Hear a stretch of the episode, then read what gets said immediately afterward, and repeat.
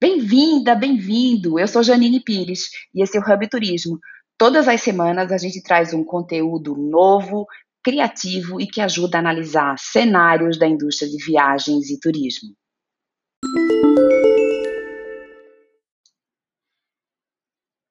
Pode ser que muita gente imaginasse que com a chegada da pandemia e todas as medidas de restrições e depois o início da vacinação fizesse com que a retomada da economia mundial e, consequentemente, da indústria de viagens e turismo fosse acontecer de forma gradativa, porém linear, sem tantos altos e baixos como a gente está verificando hoje. E é claro que, diante de um cenário tão nebuloso, a gente precisa trabalhar para encontrar soluções que consigam ajudar na recuperação do setor, sobretudo minimizar os impactos econômicos para as empresas e também a perda de empregos que é tão intensiva no setor de turismo. A Organização Mundial de Turismo, a OMT, divulgou hoje, dia 6 de abril de 2021, dados que mostram que, ao contrário das projeções anteriores que eles tinham feito ano passado, o ano de 2021 já começou com muitas restrições de viagens e uma queda de 87% nas viagens internacionais pelo planeta. Agora, olhando só para a América do Sul, a queda em janeiro desse ano foi de 92%. É muito alto. O mundo hoje tem 69 países que representam mais ou menos um terço de todas as viagens do planeta, totalmente fechadas com suas fronteiras.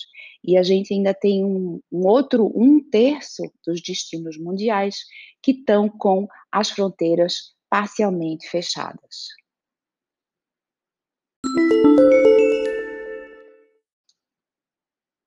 A OMT também fez novas projeções para esse retorno das viagens internacionais e foram projetados dois novos cenários. O primeiro sugere que em julho agora de 2021 a gente voltaria com as viagens internacionais e isso iria melhorar em torno de 66% em relação ao ano passado, mas ainda estaria em menos da metade do movimento de viagens que a gente teve em 2019. O segundo cenário projeta um retorno somente em setembro, e aí a gente teria um retorno 22% negativo em termos de viagens internacionais comparado com 2020, e a gente ainda estaria menos 67% do que a gente teve em 2019. Então, não obstante algumas regiões do mundo tenham tido alguns períodos como agosto e setembro, sobretudo na Europa, no hemisfério norte, com as férias de verão, a gente teve uma nova retração que todos estão acompanhando aí de acordo com a pandemia.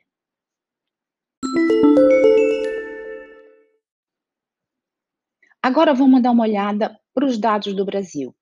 Esses dados são fornecidos todas as semanas pela Forward Keys, exclusivamente para Pires Inteligência, e mostram as chegadas internacionais aéreas para o Brasil. A gente, entre janeiro e o início de abril, até dia 5 de abril, a gente teve uma diminuição de quase 91% nas chegadas aéreas internacionais ao nosso país. E se a gente olhar para os 9 principais emissores de turistas internacionais, como a Argentina, o Chile, alguns países da Europa, como Portugal, Espanha, França e Inglaterra, a gente vai chegar a uma queda de quase 94%. Então, a gente percebe que esses primeiros anos de 2021 foram já piores do que a média do ano passado, que foi também em torno de 72%, igual a o que foi verificado no mundo.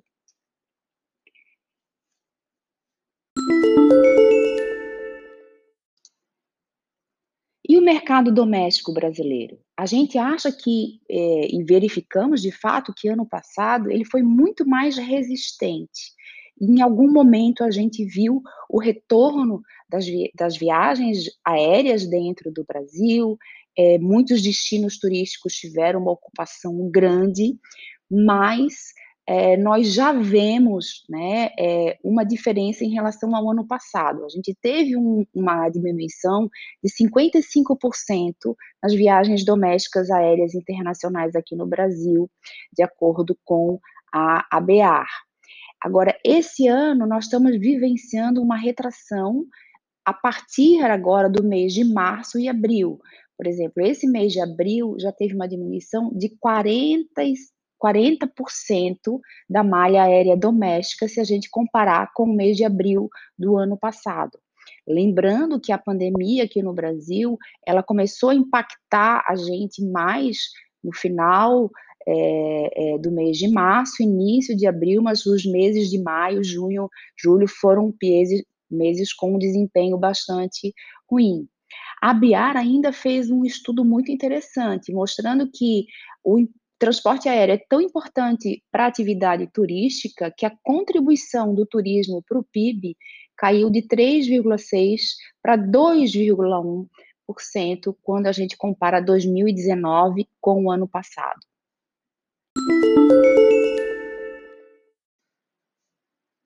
E aonde é que está o caminho que a gente deve trilhar? Olhar para esse cenário de montanha-russa dá um certo frio na barriga, sobretudo na hora que está caindo, mas a gente precisa entender que não vamos viver numa planície nos próximos meses. Os últimos 13 meses que o mundo sobreviveu mostra que nós não vamos ter uma recuperação linear. Quais são os fatores que vão impactar? Aqueles que a gente já sabe, né, para que a indústria de viagens e turismo possa ser recuperada. A situação da epidemia, a aplicação de vacinas que tem patamares diferentes, percentuais às populações em cada país, as restrições de viagens, que no caso do Brasil, sobretudo quando a gente olha para o mercado internacional, podemos esperar que vão demorar muito, não só porque o nosso número de mortes diário nas últimas semanas tem sido quase 1/3 do mundo, é isso mesmo, quase 1/3 das pessoas que morrem no mundo, infelizmente, são aqui do Brasil. Então, a confiança do viajante internacional aqui para o Brasil, ela vai demorar um pouco mais. As pesquisas que a gente vê na Europa, no mercado asiático e mesmo na América do Norte, mostram que as pessoas vão buscar destinos justamente aonde a epidemia não tenha mais casos, não exista contaminação, que eles não tenham que enfrentar momentos de quarentena quando eles chegam no destino ou quando eles voltam para o seu país de origem. Eles também vão querer estar vacinados, então a gente pode esperar que as viagens domésticas tenham uma força maior, gradativa aqui no Brasil, que as viagens internacionais tenham realmente um longo período de recuperação, e a gente precisa cuidar do turismo agora para que ele possa ser ainda melhor no seu papel de apoio à recuperação da economia brasileira. Infelizmente, os altos e baixos fazem parte do cenário. E o cenário não é o que a gente deseja, o que a gente quer. O cenário é o que ele é. E a gente precisa se preparar, embora o nosso desejo não seja esse, para a gente ter alguns altos e baixos e um período ainda longo de recuperação.